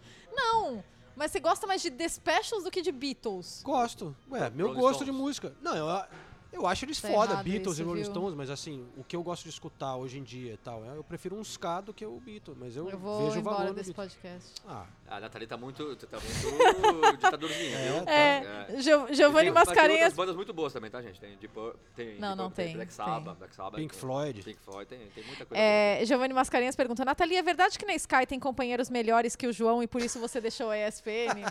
É, exatamente por isso. Matou a charada, Giovanni. é isso aí. tá- hoje tá, tá difícil. Ó, Depois que a Nathalie saiu da SPN, ela tá A gente faz um né? monte de homenagem pra ela, né? Pô, Chega no episódio seguinte. bonitas, posts e tudo mais, pra semana seguinte ela cagar na nossa cabeça. Tá, tá mais ou menos assim esse episódio. Ai, não, vocês moram no meu coração. Ah, Vocês sabem vendo, que eu amo vocês. posso, posso encerrar, então, com Não, uma última já? pergunta? Vamos mais, vamos mais. Vamos mais. Renato, não, tá o Renato, empolgado, tá é, daqui a pouco o Ulisses tá ligando, viu? É, a gente já respondeu essa, mas eu, eu- eu vou responder de novo. Qual Ah. o jogo mais marcante que acompanharam no estádio? Pra mim foi o Liverpool E Barcelona. 4x0 no Barcelona, a virada. Sim. O Liverpool perdeu de 3x0 na Champions, nas quartas de final. Ninguém dava nada, o Liverpool Uhum. tava com, sem Salah e sem Mané. Não, sem Salah e sem Firmino, né? O Mané jogou. Foi o Origi. Eu ergui, foi aquele escanteio do Alexander Arnold, foi dois gols do, do Hinaldo saindo do banco. Ninguém esperava, foi, foi mágico. É. Com, com menção honrosa pro jogo que aconteceu na semana anterior, que foi o City City Tottenham. Tottenham, que foi o final mais maluco também. Nossa, foi inacreditável aquele final. São os meus dois jogos preferidos aqui. É, os meus também. Mesma coisa. E no, no, no do Liverpool, a gente estava na tribuna de imprensa e foi a primeira vez que eu vi. Isso não é comum. Às vezes, em outros países você vê, tipo na Espanha você vê. Mas aqui, os jornalistas se abraçando no quarto gol do Liverpool, né? Nossa, foi muito louco. Foi muito, foi muito Lá legal. No Etihad, ninguém comemorava os gols do Tottenham, só eu. Foi lindo Ah, aquilo. eu já falei antes, mas eu estava no Liverpool Milan em Istambul 2005, o milagre de Istambul, virada de perdia de 3 a 0 o Liverpool, aquilo ali foi muito especial. Mas eu vou destacar na temporada passada a sensação na virada do Arsenal contra o Bournemouth. No último segundo de jogo, o gol do Nelson. A sensação né? no tá estádio. Achei que ia dar título pro Arsenal. Não enche meu saco, velho. Porra, é que a minha memória não funciona tão bem, então eu só posso voltar uma temporada. assim. A não ser essas coisas tipo Istambul. tipo- Pô, se você esquecesse Istambul, seria demais. Então, é, é. E eu repito esse todo ano, né? Então, pra poder... Eh, Tem o, o Renato Fugulin perguntou o que acham que vai acontecer com Tonali e Zaniolo com o lance do envolvimento em apostas. Muito triste isso, né? Cara, O Tonali, inclusive, já, os dois já falaram que precisam de ajuda profissional, admitiram ser tava viciado, né? viciados em apostas. Ó, vai vir uma punição muito grande, cara. Ah, mas é estranho, o Paquetá até agora ninguém sabe o que vai acontecer. Mas esses processos eles Eles demoram. demoram então, mas... É. Com o. Tony demorou meses também, com o Ivan Tony. É, e Mas e o é- do, do Tonali tá sendo feito na Itália, né? Também. É e, e- De novo, é diferente do Paquetá porque era ele apostando, parece, né? O Tonali. É. É, o Paquetá não. O Paquetá era um... Paquetá, alguém. Lhe, Apostas a- aparentemente, ele poderia ter uma conexão com o Paquetá e ele teria feito algo no jogo, levado o cartão amarelo de propósito. Mas. É, essas coisas demoram aqui. Muita gente pergunta também sobre a punição ao Manchester City, tinha algumas Sim. perguntas do fair play financeiro. O que, que vai acontecer? Ah, em Não- 2048 Ninguém fala mais sai. nada. É, 2048. Mas é que eles anunciam essas investigações, mas depois não ficam dando atualizações. né? A gente, É. Eles não dão uma data de quando vai sair o resultado. Então, o Manchester City continua sendo é, Investigado. investigado pela Premier League, que acusou de quebrar várias regras, mais de 100 vezes. Enfim, tem esse caso ainda rolando aqui, né? Não, vai Quer dizer, durar já anos. teve a investigação, mas agora está sendo julgado. e, É, enfim. todos os recursos e, e vai durar anos e sempre, sempre seria assim, né? Quando estourou o caso, eles já tinham. A gente já sabia que A ia gente ser já enrolado. sabia que ia ser enrolado. Exato. Infelizmente, né? Porque, porra, esse negócio não podia demorar tanto, né? É. Enfim. Mas eu acho que o do Paquetá daqui a pouco vai pintar, velho. É, eu tipo, no, pro fim acho. do ano, assim. É... Vamos lá. Mais uma ou duas antes de encerrar, galera? Sim. Renato, se deixar. É... Luan Sardou. Qual a maior decepção da Premier League no momento? Time ou jogador? Pode escolher. Imagino, imagino que é time que eles estão falando, mas. Manchester United? É, pra mim é Manchester United. É, o Vou United. falar Manchester United. né? É, assim, na, na, na nossas, nos nossos palpites antes da temporada, eu não coloquei o United nem no top 5. Não coloquei. É, eu já não, esperava, já não esperava muita coisa do United. Mas, mesmo assim, eu esperava mais do que tem entregue, então... E, e isso porque o Chelsea dá sinais de recuperação, né? Sim. O Chelsea também poderia Sim. entrar nessa lista aí. Os outros... É, tem- eu esperava mais do Burnley também, mas ninguém imaginava que ia estar lá em cima. Mas ele tá É. realmente muito mal, né? Chegou com uma pompa de company, arrebentando na Championship, quebrando recordes, vai jogar igual o Guardiola, não sei o quê, e só leva pau, né? É, só falta ter um investimento igual o Guardiola, aí fica complicado. Ah, mas mesmo assim, né? Tem time com investimento menor que tá indo bem, melhor. É. O, o Burnley tem uma vitória está na zona de rebaixamento. É... Mas Vou, vou fazer uma última pergunta aqui então, tá? É, Valvarésio, se vocês pudessem trocar de vida com a outra pessoa do trio, quem seria e por quê? Um dia só. Ah, gente, que pergunta é essa?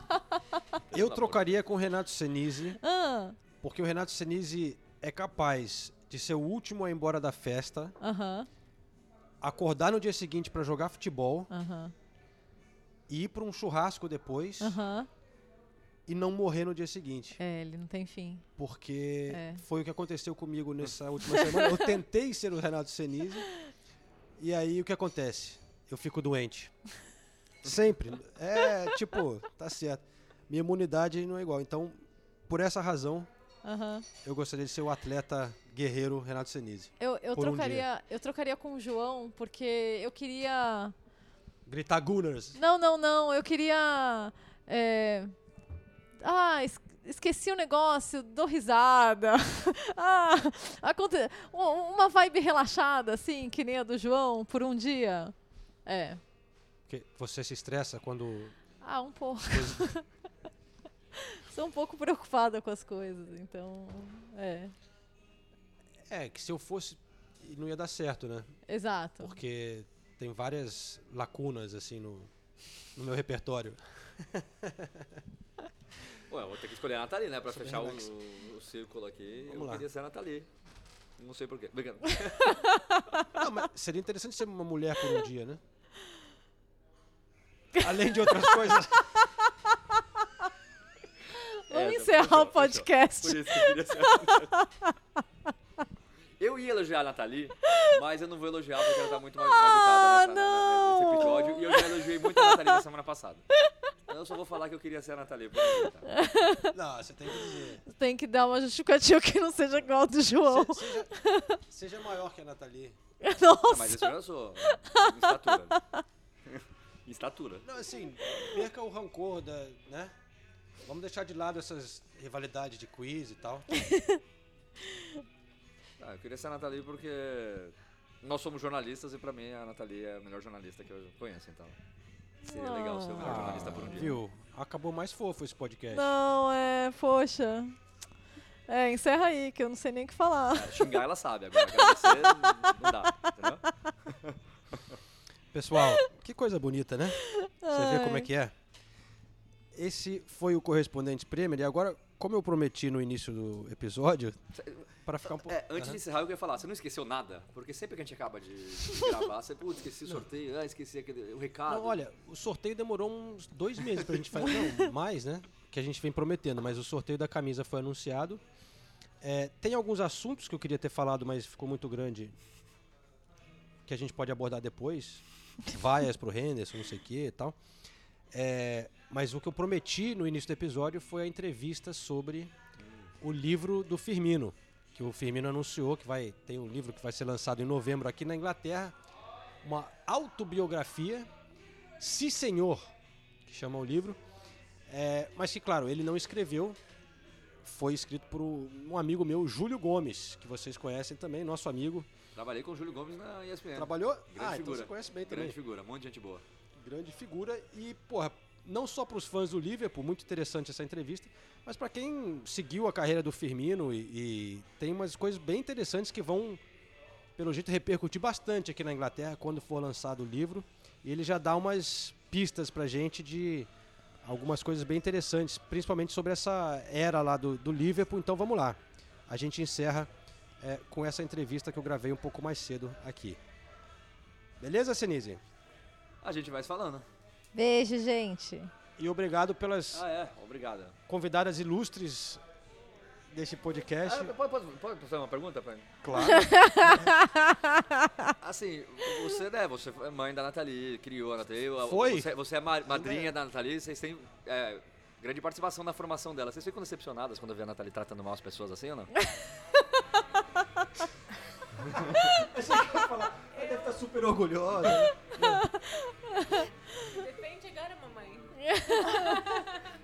Não, eu, não. particularmente, Ela não, não trata acho ela mal educada. Ela goma, eu... Não, não. Ela é fofa. Tá vendo? Fantástica. Ela é fofa. Madrinha, acho ela o máximo. Ponto. E ponto.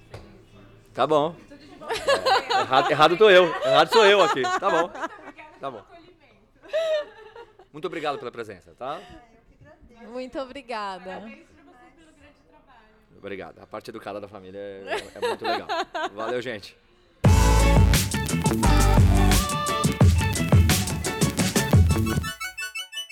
Então, estou aqui conversando via internet com meu amigo Júlio Gomes, hoje no UOL, colunista do UOL, trabalha também na Band Esportes, mas morou muito tempo aqui na Europa, foi assim que a gente se conheceu, como correspondente também, morou em Londres, morou em Madrid.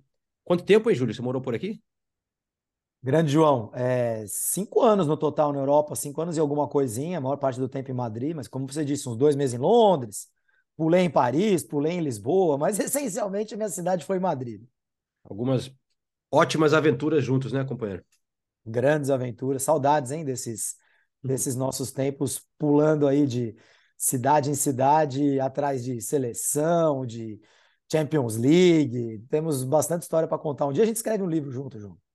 É, mas, bom, estamos aqui para falar de outro livro que você escreveu, né? Porque, como você falou, estamos ficando já meio velho, vivemos essa trajetória do Firmino aqui na Europa, né? É, eu tive em Hoffenheim quando ele estava lá, acompanhei a, a passagem dele por Liverpool e, assim, só para explicar um pouco melhor o que é esse livro, Júlio. É essa, o livro não é um livro sobre a história toda do Firmino, né? É a passagem dele pelo Liverpool mais especificamente, certo?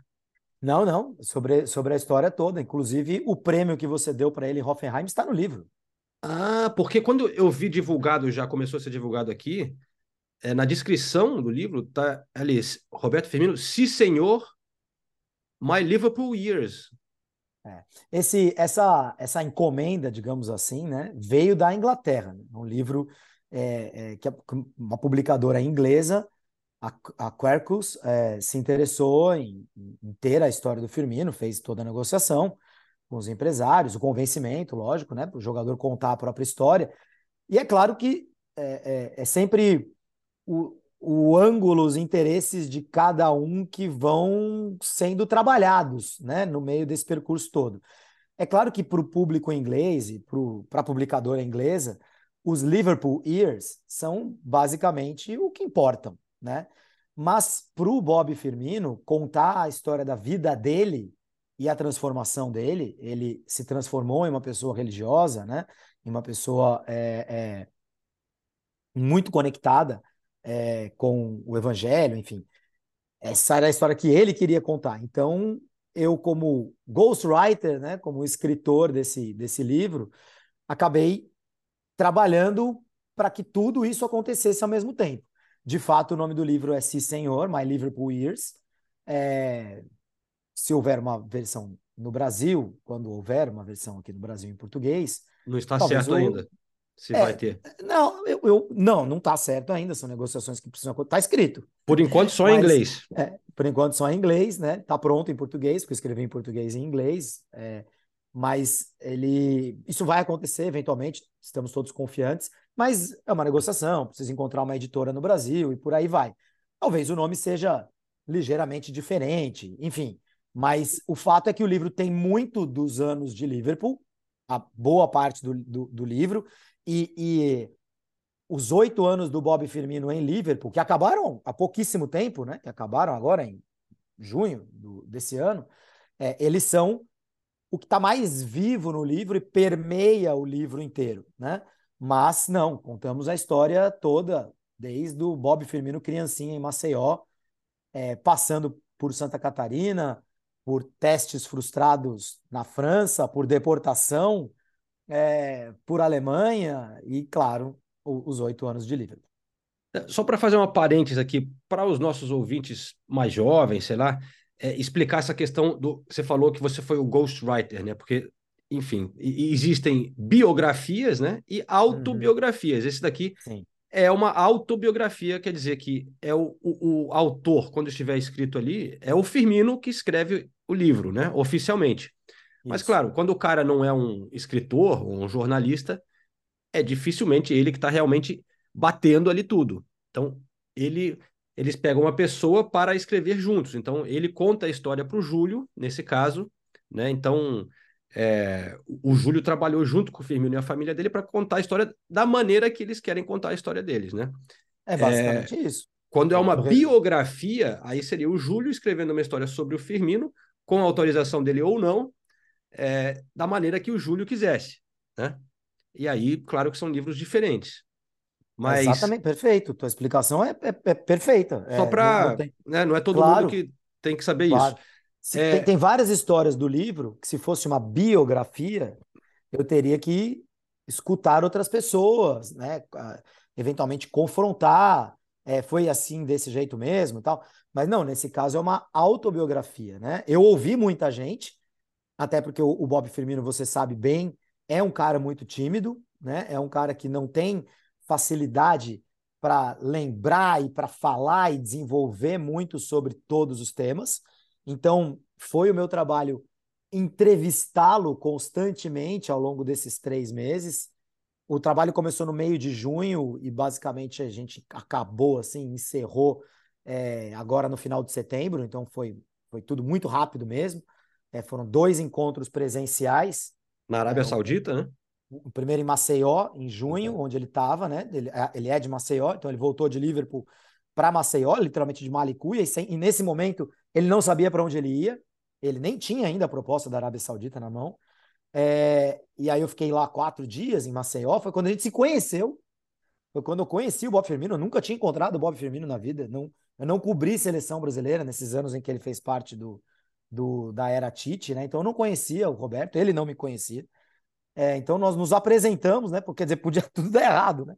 Mas houve uma, uma química ali de cara com ele, com a família dele, com as, com as filhas dele, com as pessoas que estão em torno, né? Isso foi muito legal. E aí ele foi para a Arábia Saudita e durante o mês de julho ficou meio desaparecido, porque mudando de país, assinando um contrato novo, tomando uma decisão sobre os próximos anos da vida dele e não respondia as mensagens, e foi uma loucura, mas eu já tinha bastante material, eu já estava trabalhando, estava escrevendo o, o, o, livro, e aí em agosto eu fui para a Arábia Saudita, inclusive peguei lá a estreia dele, né, pelo, pelo Al Ahly, ele fez três gols, o primeiro jogo do campeonato, e, e ficamos lá mais quatro, cinco dias juntos, já numa... É engraçado, né? Como em um mês e meio as coisas mudam, né? Numa, uma, já treinando, quer dizer, numa outra pegada, numa um outro momento já da vida dele. E, e, e, no meio disso tudo, muita conversa por WhatsApp, muitos áudios, muita, muitas entrevistas com pessoas próximas que, que eram citadas por ele, que eu ia atrás para saber mais sobre aquela história, né? E, e é isso, eu, e o Roberto e a esposa dele, a Larissa, que participaram muito, participou muito, foram lendo, conforme eu escrevia, eles foram lendo, ah, muda isso, muda aquilo, acrescenta isso, lembra de uma outra história. E é uma autobiografia, é um livro escrito em primeira pessoa. E quando for lançado aqui na Inglaterra, que será em novembro, né?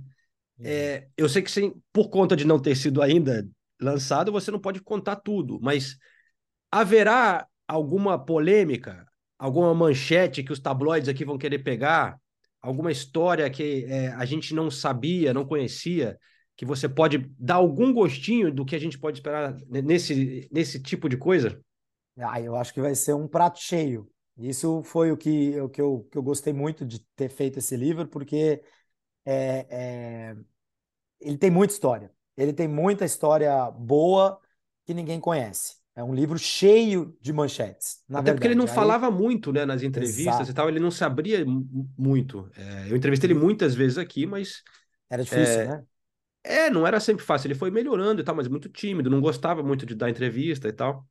Aliás, ele gosta muito de você. É, comentamos, né, sobre o, o amigo comum que tínhamos e ele é, gosta muito da maneira como você sempre respeitou, enfim, e, e, sempre tratou e lembra do, do prêmio Futebol no Mundo. Na época eu era editor do site, né, da ESPN, a gente tinha uhum. aquele prêmio Futebol no Mundo e, e você lá foi entregar para ele, Hoffenheim, ele lembra disso, tem o troféuzinho guardado e tal.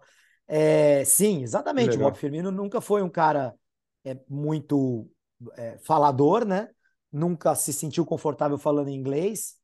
É, até por isso que foram chegar num brasileiro para conseguir fazer esse livro, né? E, e sempre a gente notava nas entrevistas que ele tinha medo de falar qualquer coisinha que podia ser polêmica. Ele, ele parava, ele tomava muito cuidado.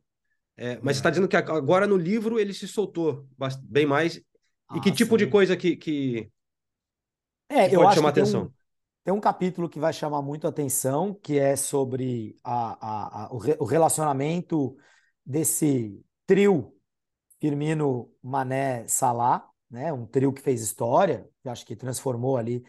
É, tem muita coisa sobre o Klopp, muita coisa sobre o trio, é, algumas coisas sobre Henderson, saída do Felipe Coutinho, Alisson, tem, tem algumas coisas específicas sobre alguns jogadores, mas acho que esse relacionamento muito tenso entre o Mané e o Salah e como ele se via como uma peça pacificadora desse ambiente. acho que isso vai chamar bastante atenção na Inglaterra. Mas, para mim, a grande história do livro é a saída dele mesmo. É, acho que é uma pergunta que todo mundo ficou se fazendo, né? Você pode falar melhor que eu. Todo mundo ficou se fazendo, mas por que mesmo que o, que o Bob Firmino está indo embora, né? Foram é, despedidas muito emocionantes né? em vários estádios e, e, uma coisa meio catársica, assim, né? Uma coisa. É, Parecia que ele estava se aposentando do futebol, né? Só que ele tinha 30 anos, 31, tá só saindo, mudando de clube e sem ter um lugar para ir. É... E eu acho que a impressão geral foi que foi uma decisão tomada por ele. E talvez algumas pessoas, inclusive, interpretando para ganhar mais dinheiro em algum outro lugar. E eu acho que a melhor história que o livro conta, e conta em detalhes, e conta com muito sentimento mesmo, é que ele nunca quis sair do livro. Sensacional. É, porque assim, a sensação na época é que ele estava perdendo espaço realmente, ele estava começando a jogar menos e que é, de repente ele não estava mais satisfeito de ficar nessa situação e estava afim de uma nova né, aventura, alguma coisa assim. Mas então vamos aguardar para ver exatamente como é que foi isso daí. É. E assim, pra, você falou da, da, da despedida, é, Júlio. É, para mim, é, essa jornada né, de Maceió, um cara, por ser justamente do Nordeste, uma região que a gente ainda não tem tantos jogadores é, que brilham na Europa, vindo dessa região do Brasil, né? Eu consigo pensar no, no, no Firmino, Joelinton, assim, de cabeça, né? Mas são poucos ainda no, entre os principais jogadores brasileiros. Essa jornada de um cara de Maceió para virar ídolo do Liverpool da maneira que ele virou, com essa despedida, é, sendo um cara tímido, assim, né? Bem simples. Para mim, isso é uma coisa muito, porra, muito forte. É, o que, que mais te impressionou nessa história de, de que você contou do, do, Firmino? Eu acho que o que mais me impressionou foi perceber a quantidade de momentos em que tudo podia ter dado errado. É, é como essa, essa jornada, como você disse, ela é muito longa. Então, de um menino de 14 anos que vai jogar no CRB, e depois tem que fugir do clube para não ser amarrado por um contrato que, que pudesse ser lesivo a ele. E essa é uma história que a gente conta no livro. É... Não passar de um teste no São Paulo. Ele fez teste no São Paulo. É... Não passar do teste no São Paulo. Para jogar no Figueirense. Se transformar num jogador de Série B importante é, ir para Marsella para tentar jogar na França e meio que sempre sendo levado pelo, pelo, pelo fluxo mesmo da, da, das coisas no futebol. Bater e voltar. E depois ir parar na mão de empresários alemães que fizeram uma ponte direta da Série B brasileira para a Alemanha, para um time pequeno, mas de Bundesliga, em que o físico importava muito, em que o jogo era completamente diferente, que ele teve que se transformar ali fisicamente para poder parar em pé no gramado. depois parar em Liverpool é, com um técnico que não queria a contratação dele, que era o Brandon Rodgers, e, e, e ter a sorte de chegar no Liverpool dois meses depois, o técnico que queria tê-lo contratado na Alemanha, que era o Klopp, que tentou contratá-lo para o Borussia Dortmund, que gostava muito dele. Para tudo dar certo, tudo podia ter dado errado. Em qualquer momento, uma decisão errada, uma pessoa errada que cruzasse no caminho dele, uma assinatura errada, poderia ter feito o Roberto Firmino não ter sido o Roberto Firmino. E, e aí você, se você extrapola esse pensamento para a quantidade de meninos e de jogadores, é, de gente que quer jogar futebol no Brasil, que consegue ou que não consegue, cara, é como dizem na Inglaterra, mind blowing, né? Assim, é, é um negócio que você fala a quantidade de talento que deve é, escapar ou jogadores que nem eram tão talentosos assim conseguiram virar, é, é, tudo muito aleatório em determinado momento. E isso eu acho que né, contar essa jornada toda, por mais que a gente saiba disso, na hora que você põe a lupa numa história específica, é, é algo que me impressionou muito. Então, Julinho, é, você falou que ele e a família estavam muito bem lá e até, de repente, gostariam de ter ficado em Liverpool, né? É, como é que ele está agora, cara? Ele está feliz lá na Arábia Saudita? É, nunca, nunca passou pela cabeça deles sair de Liverpool. Nunca, né? Inclusive, nesse movimento, é, eles, eles fundaram uma igreja, né? Eu, eu, não sei nem se é o termo certo, né? Porque uma igreja nasce. Se o Bob Firmino estivesse aqui, ele estaria falando isso.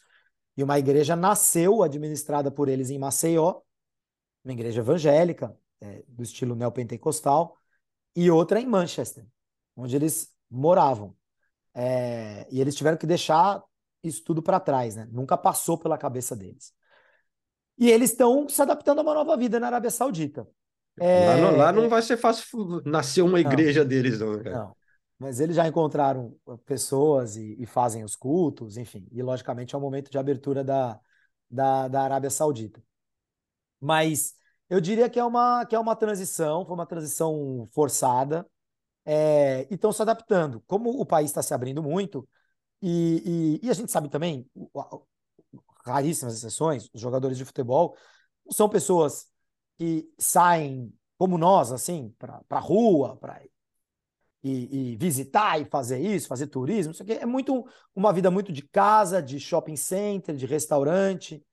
E isso a Arábia Saudita, lá em Jeddah, provê. Então, a família está tranquila, né? a família está se adaptando rapidamente a um novo lugar, crianças em escola internacional, falam inglês perfeito. Ele tem duas filhas de 8 e 7 anos, né? Que já 9, 7 anos, que já cresceram na Inglaterra, né? Uma nasceu na Alemanha, mas já foi pequeni, foi bebezinha, outra nasceu já na Inglaterra, então falam inglês perfeito. Outras duas pequenininhas, então nesse aspecto tudo muito bem adaptado. No futebol, é, é, é, é claro que é um momento diferente. assim. Eu acho que a gente ainda precisa esperar para ver o Bob Firmino com o sorrisão dos dentes brancos é, é, se acostumar mais, estar mais adaptado ao, ao novo jogo, ao calor, a tudo isso que a Liga Saudita oferece. Muito bom, cara. Mas, sim, sem dúvida, ele, ele é um cara que deixa a marca aqui na Inglaterra é, como um dos maiores brasileiros, né, cara, que passou por aqui, pelo que ele, claro que, sei lá, tem Fernandinho que tem mais títulos e tal, mas pelo que ele conquistou no Liverpool em termos de fora de só, é, além de uma era de muito sucesso de Champions League e tal no Liverpool, mas essa idolatria de uma forma é muito especial, eu, acho que eu não vi nada igual aqui na Inglaterra, né? E, e, e ele tem noção disso? Eles têm essa, essa noção? Acho que tem, tem sim. E ele também gosta muito, né? É, é, eu acho que a, ele é o maior artilheiro, né, da história da maior artilheiro brasileiro da história da Premier League. Lógico que são cada vez mais brasileiros jogando no principal campeonato, esses recordes vão cair. Eu acho que ele foi muito beneficiado pela chegada do Klopp, mas o Klopp e o Liverpool foram muito beneficiados pelo fato dele ser o jogador que é, é foi a, a, cola disso tudo, né? Usando um termo do próprio Klopp, né? A cola desse, desse jeito de jogar que ele queria impor ali no, no Liverpool. Acho que o Firmino foi subaproveitado na seleção brasileira. Ele não, ele não gosta de falar sobre isso, talvez ele não enxergue assim, mas é, para mim ele foi o grande prejudicado na era Neymar da seleção brasileira, porque ele era um jogador que no Liverpool, quando ele brilhou mais em 2018, 2019, é, ele ocupava essa faixa de campo, né? Ele era um falso 9 que era um, era um 10 do, do, do Liverpool. Então, com a presença do Neymar na seleção, quando ele jogou, ele jogou como um 9-9, e não é a maneira como ele rende melhor, né? Ah, então, acho que ele, acho que a seleção brasileira subaproveitou o Firmino.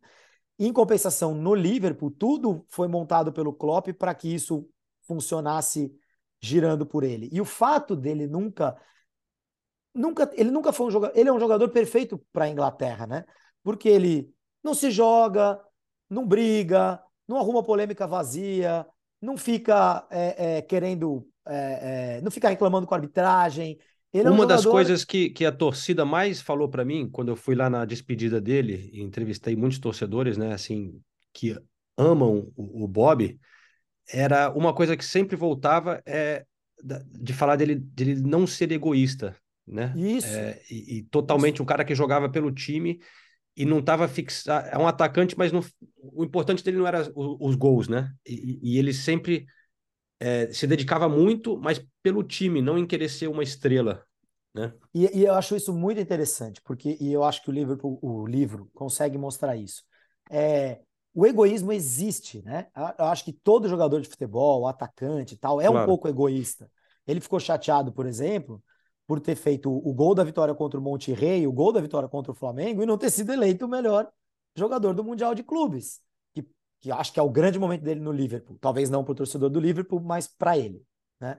É, ter feito o gol contra o Flamengo, enfim. E ter sido o grande cara do Mundial, num título inédito para o Liverpool, que ele, inclusive, conta no livro. Isso é uma das histórias bacanas no livro. Que ele e o Alisson foram lá falar para o Klopp: ó, meu amigo, a gente quer ganhar esse negócio aqui. A gente está vendo que vocês não estão dando muita bola, mas a gente é, mesmo? A gente é brasileiro e a gente quer ganhar. É, e o Klopp meio que, opa, passou a preparar melhor o jogo, os jogos, por causa disso. É, na visão do, do Bob, né? Foi por, por causa desse alerta. Ó, o time do Flamengo é bom e os caras estão cantando musiquinha e vai ter torcida deles pra caramba lá em Doha e a gente não quer saber de perder isso aqui, não, então bora trabalhar aí, entendeu? É mais ou menos, mais ou menos isso. É, e, ele, e ele ficou muito chateado do Salah ter sido eleito o melhor jogador do, do torneio, que foi um absurdo, convenhamos. É, não ter sido o Bob Firmino. Então, o egoísmo existe. Mas, na hora H, na hora do jogo, é, essa vontade individual de fazer gol e tal, no caso do Bob Firmino, e não é o caso de muitos jogadores, inclusive o Neymar, por exemplo, aí já dando a minha opinião, é, ela, é, ela fica em segundo plano, em nome de ganhar o jogo. Realmente ganhar o jogo, ganhar o campeonato sempre foi o principal para ele. E ele entendia instintivamente, mas também nas conversas, com os pedidos dos treinadores e tal, que era o mais importante para a vitória era ele fazer o trabalho coletivo que ele fazia. Então é algo que acontece instintivamente, né? O cara quer brilhar individualmente, mas ele quer ganhar coletivamente. E, e no caso do Bob Firmino, isso funcionou de forma perfeita, porque o jogo dele era realmente zero egoísta, né? Qualquer egoísmo que ele tivesse, ou egoísmo ou vontade própria, individual, de ganhar algum prêmio, de fazer gol, de ser artilheiro, ficava para lá no momento do, do, do jogo em si, né? E eu acho que esse, esse e o sorriso, o astral, ser um cara muito para cima sempre, né? Muito para frente, tá tudo bem, tá tudo bom, vamos que vamos. Eu acho que isso conquista o coração de qualquer torcedor. Realmente, é, é ele e ele entende, ele, e ele ama demais também os torcedores do Liverpool, e a, inclusive fala sobre o momento de pandemia, de como ele sofreu, como ele caiu de produção ao jogar com estádios fechados, porque o torcedor sempre foi o combustível para ele. Muito bom, muito bom. Sim, senhor. Muito obrigado, Júlio. Pra, é, é, cobrir essa história do Firmino, para mim, foi uma das melhores coisas da minha carreira. Então, vou e, e, o Sim Senhor, né, João? Para quem. Eu acho que quem está ouvindo é. o podcast conhece muito de futebol claro, inglês, né? Da música, né? O Sim Senhor é a musiquinha dele que era que é falada por 10 a cada 10 torcedores e jogadores do Liverpool como a mais legal de todas, né? É, é Também conto sobre como surgiu a música, onde surgiu a música, o pedido do Klopp para que fizessem a música, né? É, e, e, daí o nome do livro, Si Senhor, é, que faz uma referência à música, mas acho que também faz uma referência a esse novo momento religioso dele, que, que surgiu a partir ali de, de 19. E vem cá, foi um quando foi criada, é realmente um erro que o inglês acha que ah, no Brasil falam espanhol ou é porque é uma música que veio da América Latina? A música é criada porque veio os torcedores do Liverpool se inspiraram num vídeo de torcida do River Plate. E mas é uma música que existe, né? Eu, então, é uma música argentina, mas na Isso. música argentina eles não falam sim, senhor, né? Eles falam sim, senhor. Não, enfim, na música sim, certo? Na musiquinha. Aí houve uma conversa entre torcedores do Liverpool para cantar sim, senhor, né? Para ser é, como em português, já que ele é brasileiro. Mas convenhamos, meio que dá na mesma. E, e para ele dá na mesma. Porque ele não liga, não precisa ser sim, senhor. Ele sabe que a maior parte das pessoas canta sim, senhor. É, que muita gente zoa isso, né, no Brasil. Pô, é Firmino e os caras botam em espanhol. É, por, pela origem, pela origem da música, mas isso é algo que de fato nunca incomodou o Firmino, tanto que não fizemos nenhuma questão de, de ter um nome em português do livro. Ah, muito bom. Então, sucesso para o livro, Júlio. É, vai ser muito legal poder ler e obrigado pela participação também aqui no Correspondente Prêmio, cara. Podem contar sempre comigo. Comprem, leiam, contem para os amigos e logo, logo a gente vai ter uma versão brasileira do Sim Senhor.